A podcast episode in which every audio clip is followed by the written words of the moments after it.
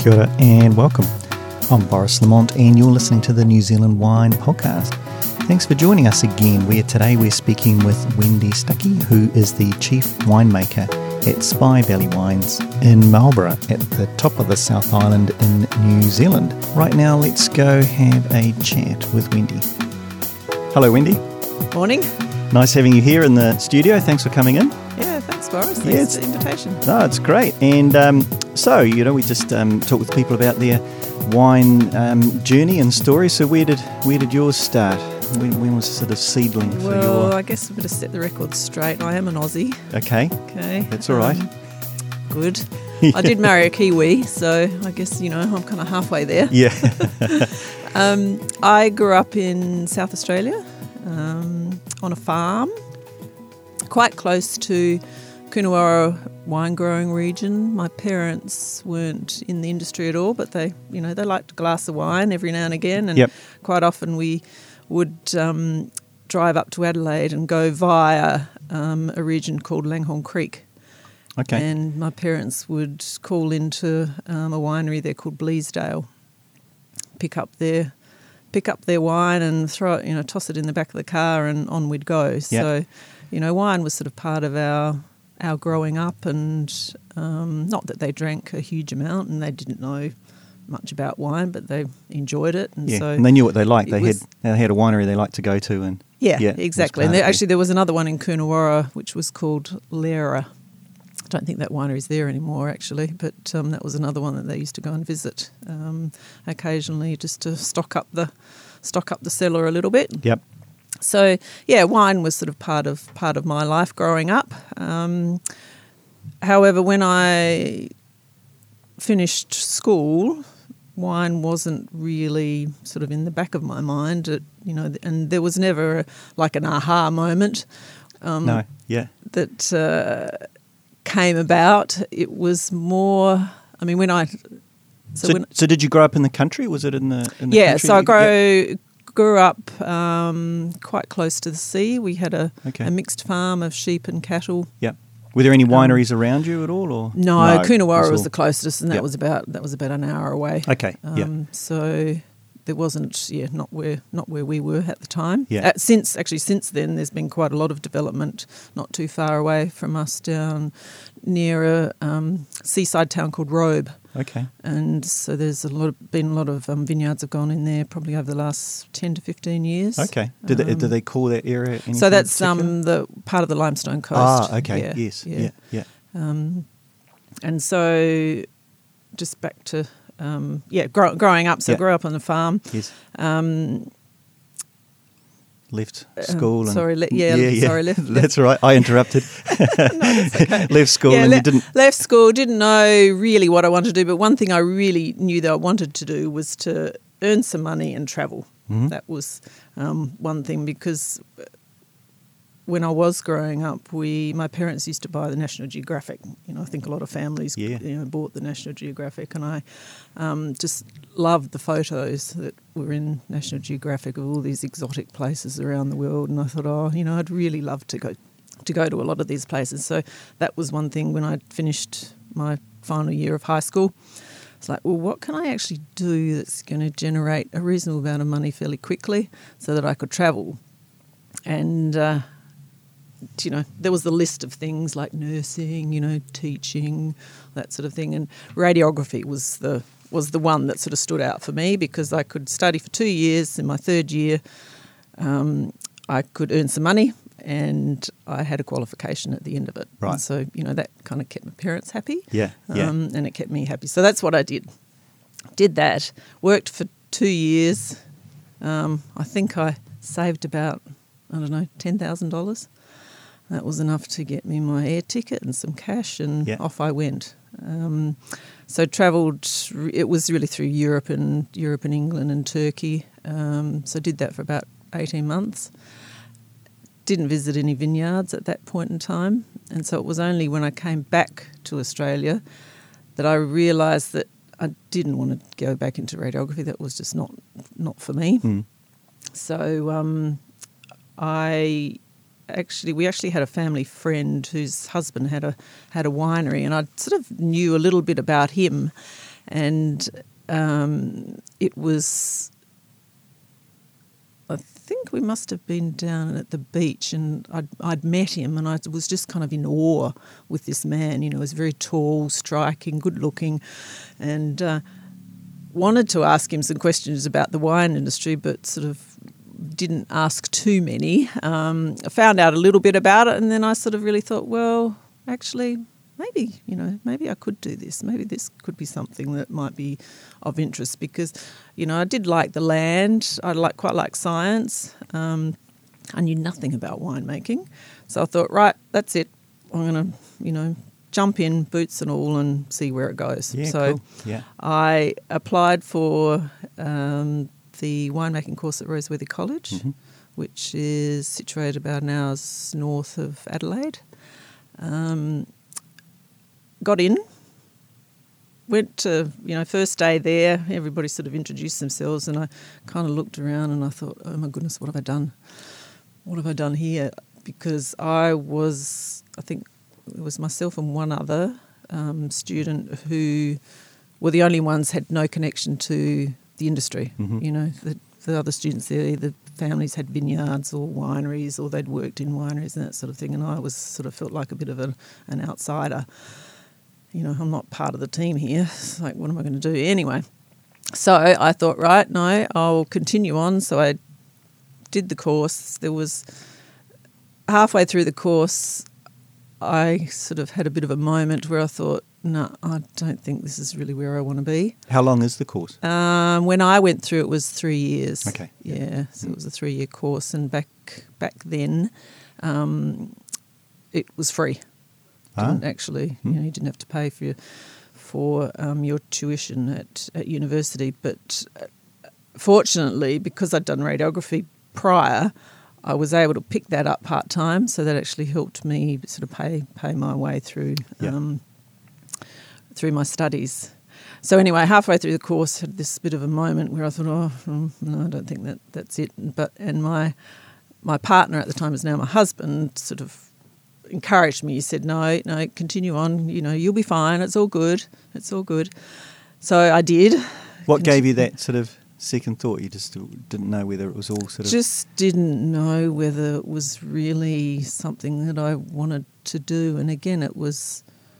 Um, I think that yeah, there was a friend of mine who wasn't enjoying it either.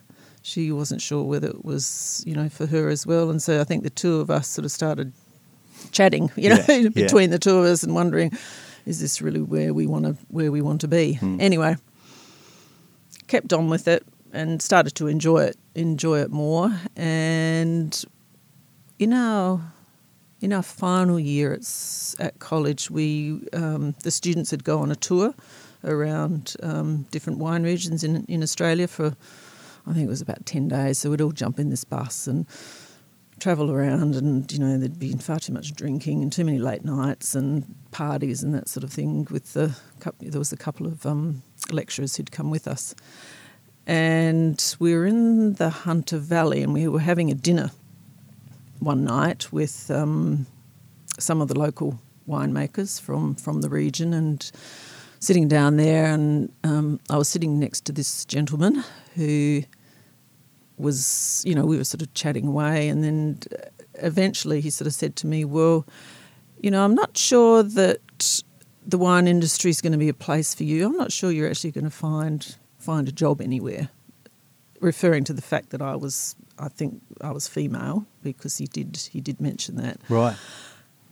I was kind of taken aback a little. I didn't really know what to say, and sort of I don't think I said much at all. Just took it on and didn't Yeah. want to um, say too much. But that really then pushed me and said, "Right, well, I'm going to prove this guy wrong. Yeah, good. You know, this Yeah. isn't gonna this isn't going to get the better of me." Yeah.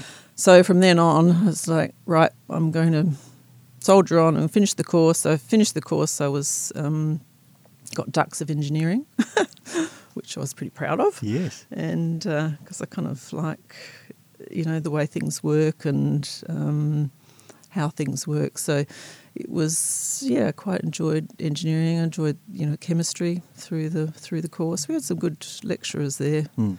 out at the our Roseworthy Ag College. Mm. Yeah. Mm.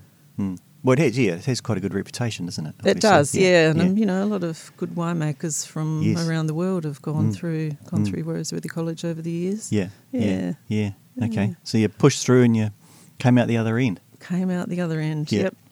You know, sent out a whole whole lot of letters to various wineries, and um, I was given an offer for a you know a major winery here in New Zealand, and I thought, oh.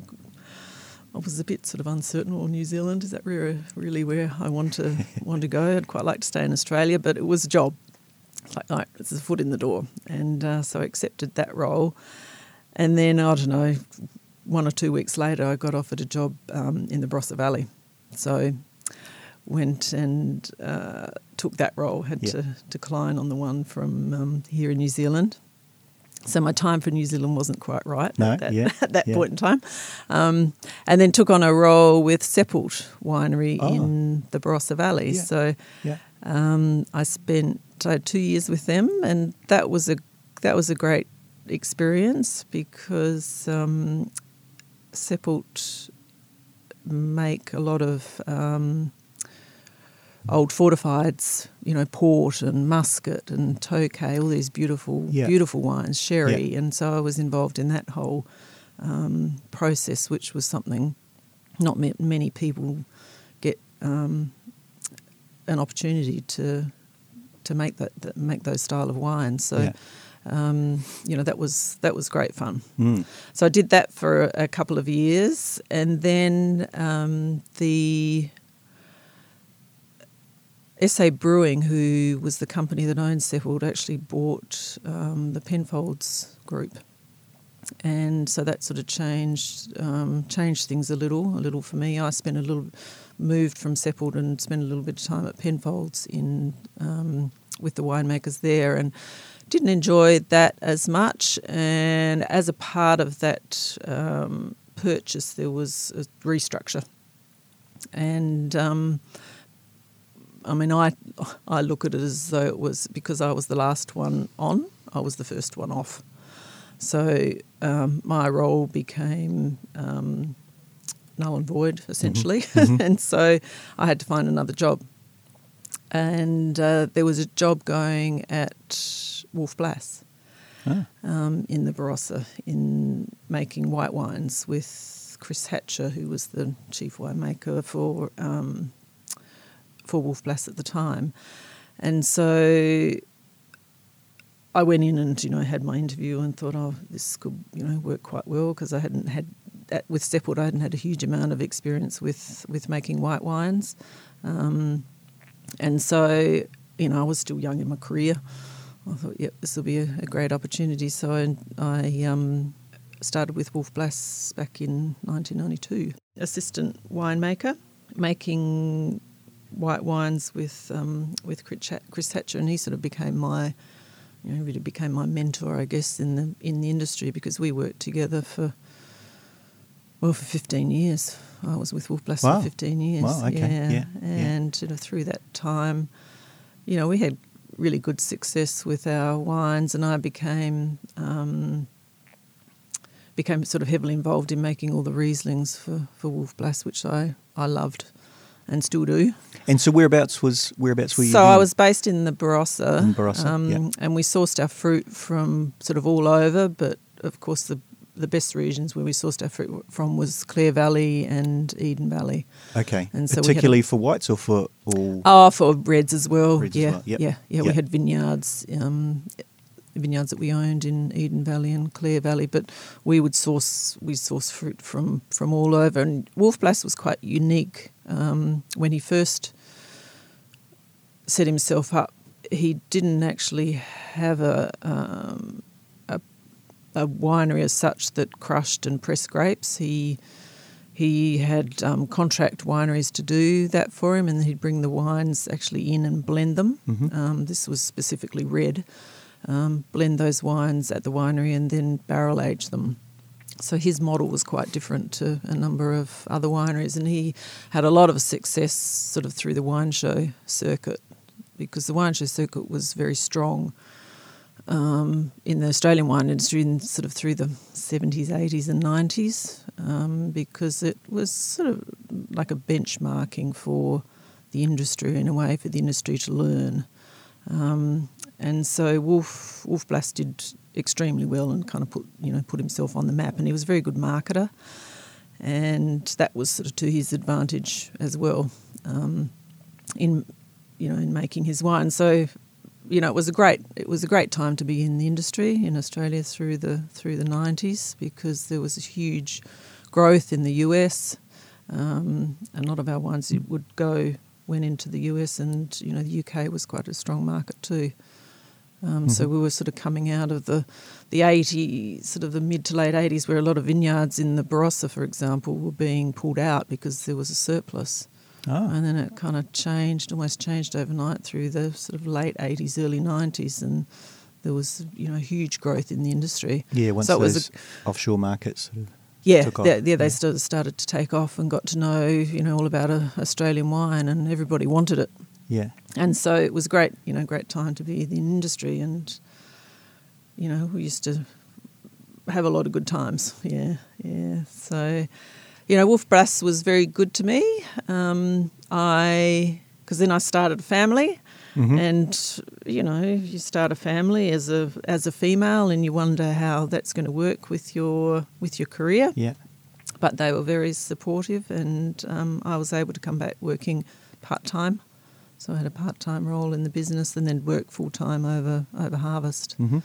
Um, and then you know, things sort of started to change a little, and um, the business, you know, Wolf Blass had been bought out prior, and there was a lot of consolidation and other companies being purchased, and you know, cultures change and that sort of thing. And it sort of came to a time where I was sort of starting to think that, um, you know, I thought maybe I wanted to do something a little bit different. And was that mainly uh, Australian companies looking to buy up other wineries and grow, or was it interest from overseas then as well? Um, well, for Wolf Blass, they, you know, it was it was Wolf Blass, and then Wolf Blass was bought out by a company called Mildara, and it became Mildara Blass. Then Mildara Blass was purchased by Foster's, so a lot of you know Australian businesses um, were actually bought out by beer beer businesses, mm. and they run quite differently. Yeah. You know, quite different. Sometimes you know the two don't sort yeah. of see the same. Yeah. Um, outcomes, I guess. And yeah, the alignment sort of might not be quite. Yeah, yeah, yeah, yeah exactly. Mm. And so, um, yeah, Foster's came in. Then they bought Foster's. Then bought a company called Beringer in California because they could. They I think they wanted to sort of strengthen their export market into um, into the US and have um, greater distribution. So they bought Beringer, and then then what happened? Oh, and then of course uh, Foster's divested of the wine business, and Treasury became its own entity. So now, well, then it became was Beringer Blass, and then now it's Treasury Wine Estates. Right. Yeah. So you know, there's been a lot of change yeah. over over yeah. the years. Yeah. yeah. Um, and so yeah, so back to um, when in my last sort of twelve months or so with with Wolf Blass, you know, things had sort of changed and been a lot of change of staff and people. Um, and it was funny because there was uh, I'd had a an email from a, a, friend of mine that I'd worked for back in the US, back in sort of the early the early nineties, and uh, he'd sent me this email and said that they were holding a um, a big sort of Riesling um, tasting and event in Seattle, in Washington, and um, that kind of pricked up my ears because you know a love of Riesling, and you know really thought that Wolf Blass and the, some of the Penfolds wines and Leo Buring should have a representation at this um, event because it was a global global Riesling event. It's the first one first one. So they were trying to, um, you know, pull people from around the world. Mm.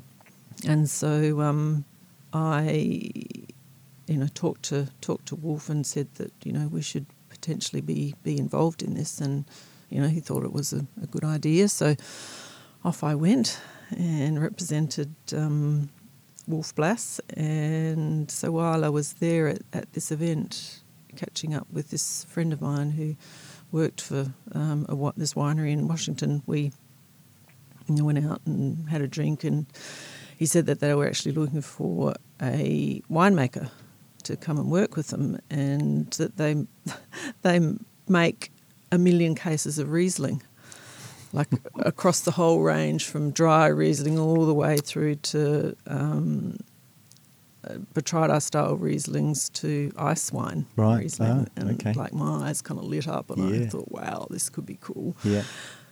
So, um, you know, I, they said, asked if I'd be interested, and I sort of said yes, but I need to go home and think about it and talk to my husband. And so, um, you know, I came back to Australia and said to my husband, well, what do you think? This could be a, great opportunity. And uh, so then within I think it was about eight months, we were living in Seattle, in Washington. Right. Okay. Yeah. yeah. so took our three young children who were not quite five and twins who were three, moved them halfway around the world and Yeah. landed in Seattle, Washington. So, So when was that? When, what, are we- so that up was to now? 2007. Okay. Yeah. Yeah. Yeah. Yeah. And so we were there for eight years, or nearly eight, yeah, nearly eight years. And I was working for um, the founding winery of Washington, Chateau Ste. Michelle, Hmm. and making over a million cases of Riesling.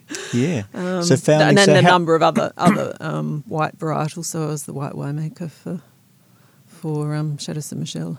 Okay. So and so you say they're one of the founding wineries. So how how long have they been around? What's the sort of So their history? history goes back to well, nineteen fifties. Right. Okay. Yeah. Yeah. So, I mean, Washington's sort of older than that. They did have um, vineyards back in the sort of late 1800s, but then it kind of uh, dropped quite a lot as wine kind of went out of favour, and then it sort Yeah. of picked, picked back up again, sort Yeah. of in the yeah in the in the 50s and 60s. Yeah. Um, and so, yeah, working in Washington was, I mean, it was great. And working with the Americans was just totally, you know, it's a total different playing field to working with wine in Australia and just the Australian wine industry is quite. Yeah. And was most of that domestic consumption back then? or- Yeah, so that's the other thing. I mean, in the winery that I worked for, we the the we exported I don't know five percent of Right. what we made, and Mm. ninety five percent was consumed in in the US. So, Mm, mm, I mean, that in itself just sort of goes to show there's mm. a lot of people drinking wine in the Yeah. US. It's a big market. Yeah. It's huge. Mm. Yeah. Um, and so, I mean, that was a great learning experience for me too, because um, you know, making wine in Washington was quite different to making wine in Australia. So, you know, I to take my took my ideas from experience in Australia and tried to do some of that in Washington, and didn't always work. Mm. but um, you know, some of it, some of it did. We, you know, we made some, we made some good wines. But the other um, thing with Chateau Ste. Michelle is they have a joint um, venture with a winemaker from the Mosel, um, Ernie Loosen, Oh, who's okay. quite well known. You may know, no. you may have heard of him. So he um, he kind of fell in love with Washington Riesling um, back in the late nineties. He'd actually tasted one of Chateau Ste. Michelle's Rieslings and and loved it and thought, wow, this could be something great. So he actually approached the, the winery to see whether they'd be interested in um, doing a, a joint venture. And there was a bit of back and forth, and eventually um, they decided that that could be a good thing for for Chateau Ste. Michelle, but also for Riesling, um, the varietal Riesling, because you talk to a lot of people and nobody's nobody nobody's really interested in it. I mean, winemakers love Riesling, Yeah, um, and obviously with Chateau Ste. Michelle, even though we sold a, a million cases of it, people still, you know, you do tastings and people would still think that Riesling was sweet. Once you got, you know, and there are some beautifully sweet Mm. Rieslings um, out there on the market, but um, if you could actually get that wine into their mouth I mean, they were people were just blown away Mm. by the style of wine that it is. So, um, and anyway, so this joint venture that we have we had with um, Ernie Loosen was, you know, that was something else for me to to learn from because Yeah, you know, he great. comes from a region in in Germany where it's all about Riesling. Yeah, Yeah. Yeah. So that was, um, you know, that was a, a great experience for me to, to learn from him. yeah, yeah, Yeah. No, absolutely. Yeah. Yeah. Oh, good.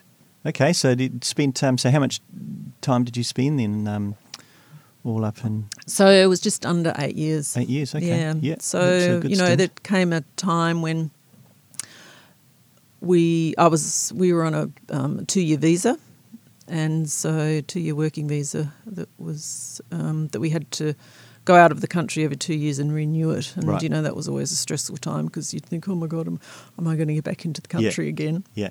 you know, my life is all in, you know, in our house in, in Seattle and we're going to get back. Um, and we were only going to stay. I mean, originally when we left Australia, it was going to be three to three to four years. That was kind of the time frame. Well, it ended up being eight, Mm. and we loved loved living there.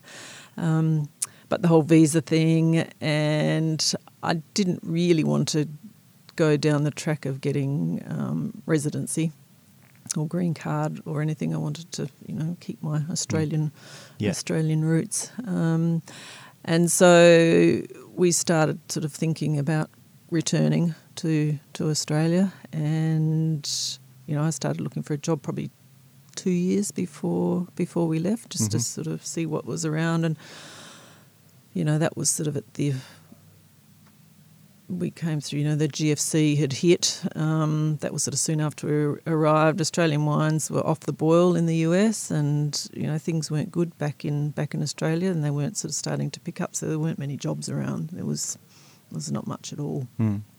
Um, but then this job came up in New Zealand with Constellation, who's a US company, um, and have a uh, own wineries and vineyards here here in New Zealand. And um, so this position came up, and uh, you know I applied for it and got the role, and so.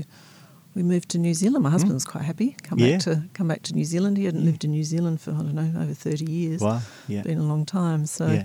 um, so we moved from Seattle to Blenheim, Yes. Yeah. Yeah. Yeah. Well, that's a change. which I must say was quite a culture shock. yes. Yeah. Yeah. Yeah. For all of us and the kid, Yeah, the the kids included. kids as well. Yeah. yeah, because the coming from kids by that stage are sort of early teens, yeah, and yeah. spent what was it, eight years? eight there. years. So yeah. they're sort of formative years in Yes. the US. yeah. They still sort of say to me, you know, why did we do that? You know, why? Would have taken a bit of convincing. To get them yeah, to come back. exactly. But Yeah. no, we're we're pretty settled now. Yeah. It's good. Yeah. It's been good. Yeah. Well, it's not a bad spot to be in the world. Yeah, it? yeah, Mm. that's great because we're quite keen skiers, so we, Right. you know, can get up to the mountain. Yeah. And uh, we just had thirty centimetres of snow up in up at Rainbow. Oh, okay. Yeah, Well, that's yeah, good, dump. which is yeah. good, yeah. Yeah. Yeah. Oh, good. And um, yeah. So, how are things going there? What do you? What, so sort of, yeah, so Constellation was was great for me because it was you know all my you know my whole career I guess I've been in larger companies. Mm. Um, you know, as people like to call it the corporate world.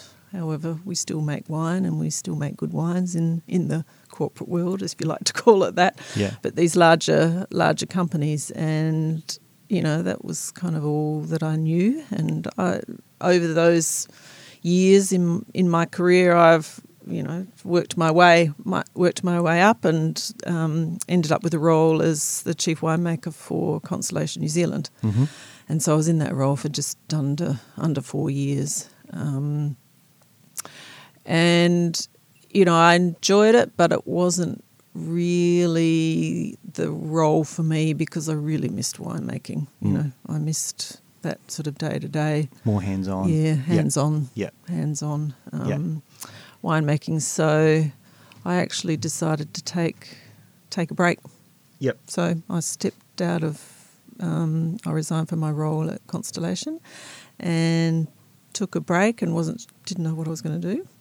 But it was great because I could just spend some time with my family because in that role I was, you know, I was travelling quite a lot and, you know, wasn't home for the kids and I missed them and Hmm. my husband and, our small property that we bought in Marlborough, Mhm. and so took that took that break, and it was great. And then it's just amazing how things you know turn around, and you know it's kind of fate really. So this job at Spy Valley came up, and um, yeah, threw my hat in the ring, and then here I am. Yeah, right. okay, so so uh, how long have you been at Spy then? Um, started in um, July, so what are we? Yeah, it's about six weeks now. Oh, okay. Yeah, so Yeah, yeah. like yeah. new. yeah, yeah, very new. So I'm still finding my way, but it's great. Yeah, you good, know. good. Um, it's been a long time since I've worked for a, a small a small winery. Yeah. Um, in fact, I think yeah, the time that I did work for a small it was actually when I was still at Roseworthy when I was studying. Right. Um, so yeah, but it's been great. It's been a great team, and Yeah. you know everybody's really. And um, what what switched on and varietals are you working with? Um, well, Marlborough Sauvignon Blanc, of course, Yep. because that's you know that's what we all do, and we all Mhm. do well. hmm Um, but we do a lot of other um, white varietals like Pinot Gris, Gewurz, Riesling, so all those sort of varieties that I love. Mhm, You know, there's yeah. a little a little bit of Riesling in there, Yes, nice. um, and Pinot Noir, of course, and Chardonnay. hmm Yeah. Yeah. Um, and so, you know, family owned um, vineyards, but we do have a couple of, a few growers as well, just sort of. In the region as well. Yeah, it's Yep. all Marlborough. All It's Marlborough, yep. Yeah. Yeah. And majority of the fruit um, comes out of the Waihopai Valley. Right. So one of the valleys, this, the valleys in, in the Southern Valley region Yeah. um, of Marlborough. Yeah. Yeah. Yeah. So And obviously, you'll be enjoying doing the Riesling and yeah, you know, as you say, Sauvignons. You know. Sauvignon and Chardonnay. I mean, I love Chardonnay too. Yes. Um, I like tinkering with that because it's you know one of those varieties that you can that's fairly forgiving. Yeah. You can do lots of different things with. Um, And I know the, pre- the previous winemaker for Spi- Spy Valley, I think he was pretty good at tinkering too. So Right. Yeah. Yeah. yeah, Yeah. So you don't. Yeah. So you feel like you can do different things each Yeah. Each each year and each yeah, vintage. Yeah. that's right. And we've got um, you know some great great vineyards, and you know our equipment is is all good. So Yeah. I think we're you know we're in a really good space. And had you um, done much with um, Chardonnay in Washington, sort of previously? Yeah, we made we made a lot of Chardonnay in Right. Washington as And well. Um, Pinot Noir too, there, or not so no, that was one variety that Washington doesn't do well Right. just because of the climate. Mm. Um, so Pinot Noir is an early early ripening variety. So Mhm. really, Pinot Noir and Sauv Blanc are not not really well suited to Washington just because of the climate. So they're Right. early ripening varieties, and Washington has quite hot summers Yeah. But it has very cool um, autumn. So that's why, you know, varieties like Riesling and Cabernet um, do really well in Washington. Mm. Um, Mm. So, and you know, Chardonnay sort of being sort of middle of the road as far as um, ripening goes. There's some good spots in, in Yeah. Washington for Chardonnay. Some great great wines Yeah. out of out of Washington. Oh, good. you ever get your hand on any, Yeah, yeah. try them. Yeah, yeah, no, Yeah. definitely. Yeah, no, I have seen. I think we over the last few years, really, we just well, I've just seen to notice a lot more coming out of Yeah, the yeah, US. no, right. more readily see- available. Yeah, yeah, yeah, that's right. Mm, Um, mm. Good. And um, any anything else that's sort of piquing your interest at the moment? Apparently, you know that. Um, did you say you do a little bit of Gewürz as well? A little bit of that right? Gewurz, yeah. I mean, I yeah. love Gewurz. It's Yeah. just such a um, aromatic, forward variety. It's Yeah. just amazing. Yeah. I mean, you taste it on the vine, and what you taste on the vine is kind of what you get in the bottle. Right. It's Okay. Like, you know, Riesling's like that too. Yeah. It's really, you know, those two wines really express, you know, from where express themselves from where they are where they've grown. Yeah. Um, but you know, totally, totally different varieties. This just this last season in 2019, we had a very, um, you know, it was a great, great vintage. But Gewurz is very f- a fickle variety, and so you know sometimes it doesn't set very well, and you can get very, very low crops, which is what happened this year, this season. But um, just the the flavour expression of of that varietal this year is pretty amazing. Right. Okay. Mm. Nice. Mm. Nice. Yeah, it's really good. And over the years, are there any maybe a couple or of um, things you've tried that still have stuck in your in, in your mind? You know, like great great wines. You know, either your own or you've been somewhere and tried something and it's just really lodged in there, or maybe you were at a dinner or something and it was the food and the wine that just really. Yeah. So when I throughout my career, I um, got involved in the wine show system, and so um, you know started off as a as an associate judge.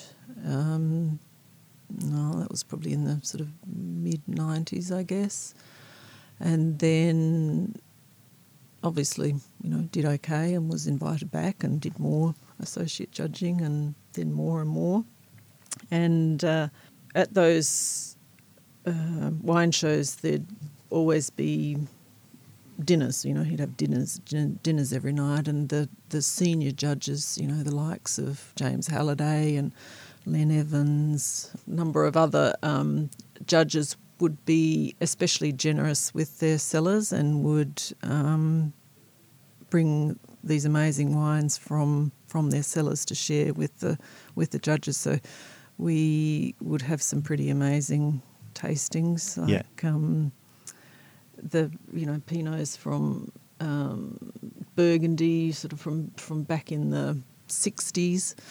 Um, I mean, there was one wine that I do remember, which actually was from from Coonawarra. It was a '62 Coonawarra Red, which was, you know, one wine that was just ama- you know, it was an amazing an amazing red wine, Cabernet. Yeah. Cabernet.